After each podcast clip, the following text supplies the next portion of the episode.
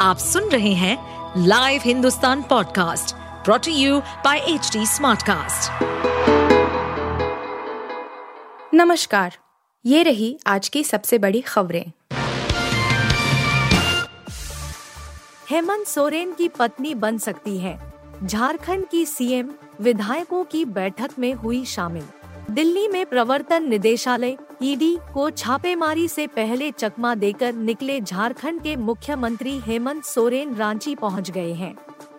करीब 40 घंटे तक लापता बताए गए हेमंत सोरेन मंगलवार दोपहर करीब दो बजे सामने आए। सीएम आवास के पास अचानक उनका काफिला नज़र आया। चेहरे पर मुस्कुराहट और हाथ हिलाते हुए सीएम आवास में दाखिल हुए सोरेन तुरंत एक्शन में आ गए। सीएम आवास में जुटे विधायकों के साथ उन्होंने अगले कदम पर मंथन शुरू किया। विधायकों की बैठक में हेमंत सोरेन की पत्नी कल्पना भी नज़र आई। इसके बाद से एक बार फिर कल्पना को मुख्यमंत्री बनाए जाने की अटकलें तेज हो गई है। अब कश्मीरी नेता भी खफा। इंडिया में विरोध के सुर तेज, घिर रही कांग्रेस।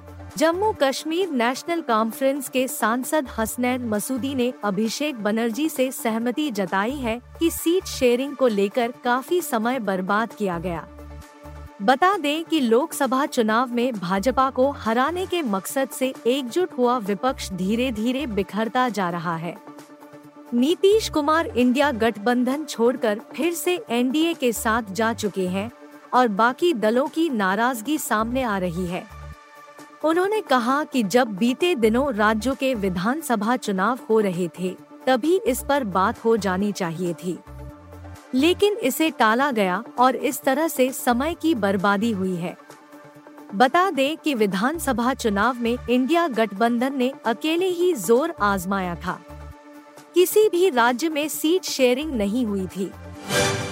बजट सत्र से पहले रद्द होगा सभी सांसदों का निलंबन, सरकार का बड़ा फैसला। कल 31 जनवरी से शुरू होने वाले संसद के बजट सत्र से पहले सभी सांसदों का निलंबन रद्द किया जाएगा। संसदीय कार्य मंत्री प्रहलाद जोशी ने इसकी जानकारी दी।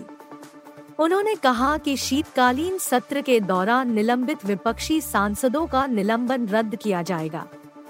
इस दौरान सभी 11 राज्यसभा सांसदों का निलंबन रद्द कर दिया गया है। बता दें कि पिछले साल शीतकालीन सत्र के दौरान 146 सांसदों को निलंबित कर दिया गया था। विपक्षी सांसद लोकसभा में सुरक्षा उल्लंघन को लेकर केंद्रीय गृह मंत्री से बयान की मांग कर रहे थे। भारी हंगामे के बीच इन सांसदों को निलंबित किया गया था। चंडीगढ़ मेयर चुनाव में खेला। भाजपा की जीत, मिलकर भी हार गए आप और कांग्रेस, अब हाई कोर्ट जाएँगे। चंडीगढ़ नगर निगम के मेयर का चुनाव भाजपा ने जीत लिया है। भाजपा के उम्मीदवार मनोज सोनकर ने बड़ा उलटफेर करते हुए यह जीत हासिल की है।